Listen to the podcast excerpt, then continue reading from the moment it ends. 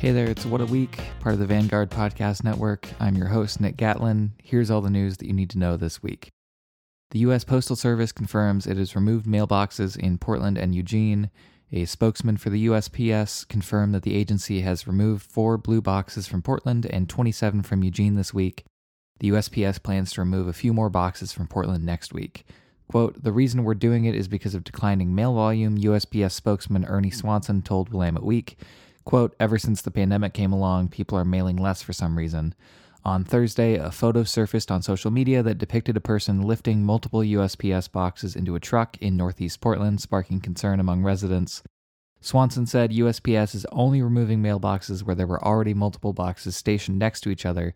USPS has not removed any mailboxes in locations where there was only one, Swanson said. Quote, in locations where we have more than one box sitting in the same spot side by side, we leave one behind, Swanson said. And he said the directive came from USPS headquarters about a week ago and that boxes are probably being removed nationwide. The removal of mailboxes arrives amid a change in leadership at the USPS that many postal workers contend is intended to sabotage the agency during an election year. Portland postal workers warned earlier this month that voters should be wary of using the mail to deliver their ballots in the final week of the August special election. On Thursday, President Donald Trump said he is intentionally undermining the USPS to make it more difficult to vote by mail, causing concern among Americans as the November election approaches. Many citizens are planning to vote by mail to avoid venturing into crowded polling areas during the COVID 19 pandemic. And following that admission by President Trump that he is intentionally undermining the USPS ahead of the election, Oregon leaders have decried Trump's attack on the USPS. During a press conference, U.S. Senators Ron Wyden and Jeff Merkley from Oregon said Trump was intentionally trying to sabotage vote by mail. Wyden floated the idea of having the Oregon National Guard step in during election season to ensure ballots are received and processed in time. Nothing is set in stone yet, Wyden said, but he is having conversations with Governor Kate Brown and the head of the National Guard about the possibility. Quote, We're going to make sure that every single ballot that is cast is going to be counted, Wyden said during the press conference, and we are not going to let Donald Trump and his bullies take away that sacred vote by mail effort that Oregon has spent over two decades creating. Also on Friday, Oregon Secretary of State Bev Clarno responded in a public statement to a July 31st letter sent out by the USPS regarding concerns that mailed ballots might be delayed due to changes within the post office. Quote, fortunately, Oregon has two decades of experience working with our local contacts at the USPS and has an excellent partnership with them to ensure ongoing support for our elections, Clarno said. We will, of course, continue to work with them and monitor any potential impact to both the mailing of ballots to voters and the return of ballots. We at the state level are meeting with our USPS partners to ensure we're ready for November.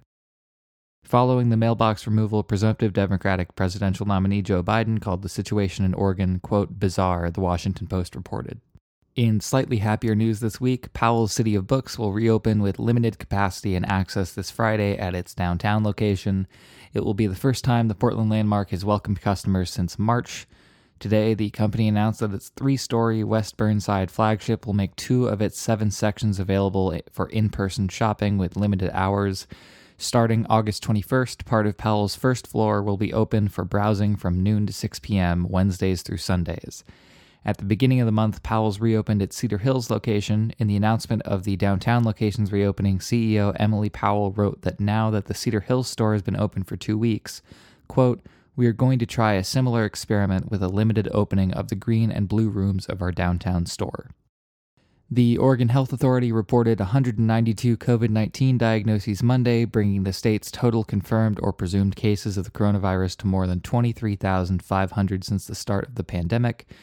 A large share of new diagnoses were in the Portland metro area, with 57 in Multnomah County, 23 in Washington County, and 12 in Clackamas County. Marion County reported 30 new cases. The state reported no new COVID 19 related deaths Monday, leaving Oregon's death toll from the virus at 388. And in national news, the Democratic National Convention has a distinctly different feel this year, with the coronavirus pandemic pushing it to a virtual affair that lacks crowds, behind the scenes dealmaking, and the general pizzazz of a political celebration. It's also taking on a somber tone, with both Democratic leaders and Americans from around the country warning about what they see as the dangers of Donald Trump and the lack of leadership as COVID 19 has ravaged the United States. Big questions loom over the four day event. Will Joe Biden get a convention bump at the polls? Will the Democratic Party anoint a new rising star? How will Kamala Harris handle her big moment? And will Trump try to stomp on the event? Uh, the key moments from the first night Michelle Obama delivered an impassioned plea for a Biden presidency, slamming Trump as a president out of his depth and urging Americans to rise above the politics of division.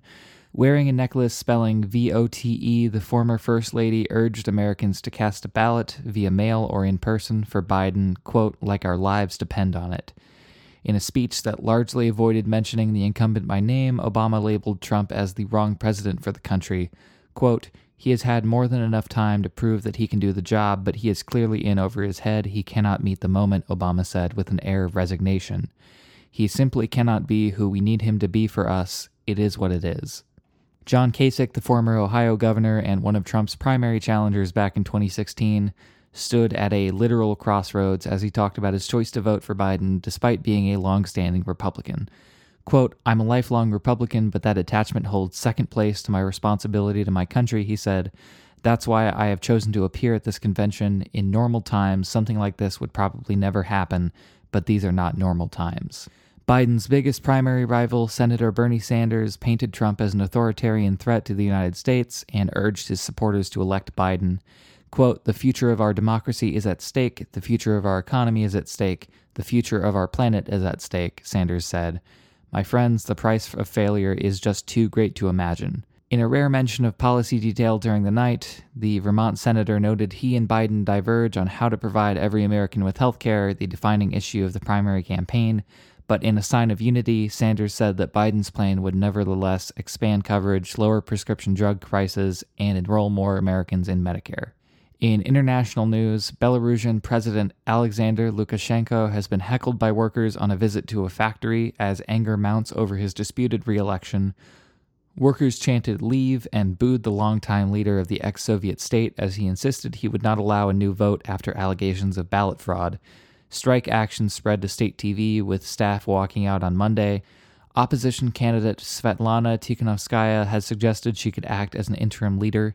Police violence toward opposition supporters, as well as the alleged poll rigging in the 9th of August vote, fueled a big protest rally in the capital Minsk on Sunday. Mr. Lukashenko has led Belarus since 1994, maintaining close relations with neighboring Russia, on which Belarus heavily relies for energy supplies. According to local independent news site tut.by, Sunday's opposition rally in Minsk was the largest in the history of independent Belarus. A wave of anger has been rising since the Central Election Commission said Mr. Lukashenko had won 80.1% of the vote and Ms. Tikhanovskaya 10.12%. Hundreds of protesters have been wounded and two have died in clashes with the police over the past week. Some 6,700 people have been arrested, and many have spoken of torture at the hands of security forces.